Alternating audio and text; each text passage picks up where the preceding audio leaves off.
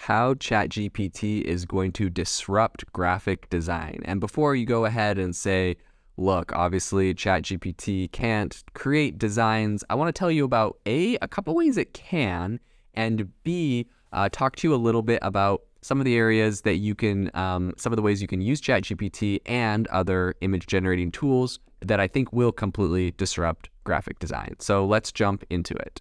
Um, first things first, I think there's a handful of areas that are going to be completely disrupted. I think that's advertising, fashion, publishing, web design, um, packaging, and a lot of other areas UX designers, creative directors. So let's jump into them.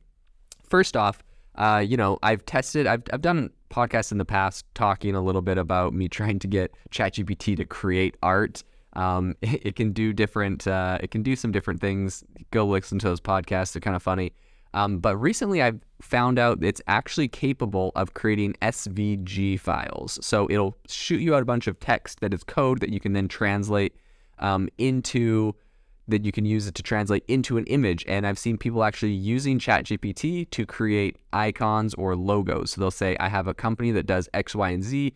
Create me an SVG file um, for a logo for that company. And it is actually able to do it. It comes up with some cool shapes and some cool things. So I wouldn't count it out entirely. Um, and it's probably a matter of time before it gets integrated with some image models as well to where it can actually create some more robust images. But Beyond that, another area that I really think this is going to be big for is the fact that you can go to ChatGPT and say, um, write me a prompt I can use in the image generator DALL-E 2 for X, Y, and Z. Um, and so it can actually help you write prompts for these image generators. So I think that's for me the biggest tie between ChatGPT and um, graphic design and how it's going to disrupt graphic design is that while it may not be generating the images, it can generate the prompts to generate the images. So I want to talk about some areas I think that this combination is going to disrupt. First off is advertising, which is an industry that heavily relies on graphic design to create really impactful and engaging visual content. That's, you know, pretty much what they do. With AI image generation, advertisers can now automate the design of their ads, and that makes it a lot faster and easier to create thousands of variations of a particular ad within minutes and test them all, right? If you know anything about Facebook ads, you know that um, you're always trying to create new ad creatives to test on your Facebook ad campaigns to see which ones convert the best. And this is a way that you could create thousands of variations of a winning ad campaign and really test them out. So AI can help um, advertisers really personalize their ads um, by generating unique images for each target audience based on their preferences and behaviors. I think that's going to be amazing. Another area is fashion, which is Another industry that's going to benefit a lot from AI image generation.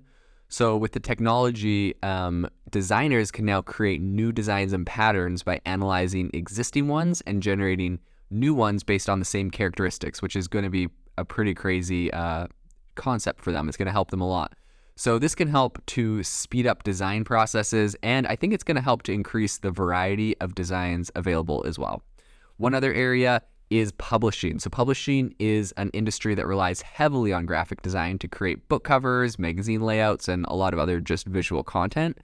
So, with AI image generation, publishers can automate the design process, and this makes it a lot faster and easier to create covers and layouts for their publications. I personally have used this by asking Midjourney to design me the homepage of websites or design me product pages, and it does a pretty good job. In fact, I was recently creating a software um, and I had it design the entire dashboard um, just using a bunch of different prompts. So really, really powerful um, using those types of tools. Another area is web design, like I just mentioned, which I have used.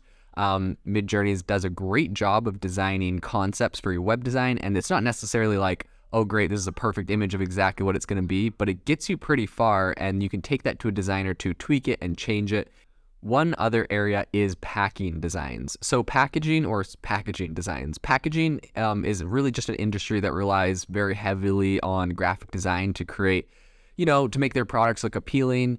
Um, sometimes when they change the packaging or the designs on packaging, the product will double its sales. So, it really is a big area um, and with this AI image generation, designers can create unique designs for every single product and make it way easier to differentiate products and stand out in what would be otherwise a crowded market. Something I sort of mentioned earlier is UX designers. So, UX designers are people that have uh, the skills to design user interfaces and experiences that are really intuitive. So, think of like web apps or like your banking app, how they design that on the inside. It's not so much just like graphics, but it's how kind of the the UX design of the whole thing is done. Um, so AI image generators are really good at creating um, UI, UX designs, UI, UX that's really uh, intuitive, and you can actually give it prompts like make a design for a product that does X, Y, and Z that's super intuitive. And uh, when it comes to those UI, UX designs for software, it's actually very good. So overall, I think that AI image generation is set to really transform the graphic design industry. It's going to create a lot of new opportunities, and it's going to auto,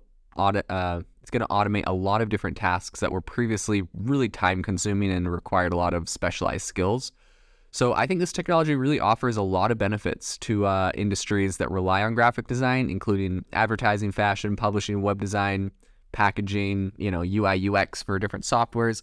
And I think that while it may disrupt some jobs in the graphic design industry, I think it actually creates a lot of new job opportunities for individuals with skills to work with. So right? Like I said, overall, this thing doesn't generate like a brand new image of a website that you could use. It generates some good concepts, and now a designer can go and run with those and actually build them out in Figma or Adobe XD or whatever tool they use um, and have them implemented. So I think this is actually just going to make designers 10 times more productive. Um, and you still obviously need a human designer to go and put all the elements together. So I think this is something that's going to be very disruptive in the space, but it's going to really help to drive innovation and make us a lot more productive in the graphic design industry.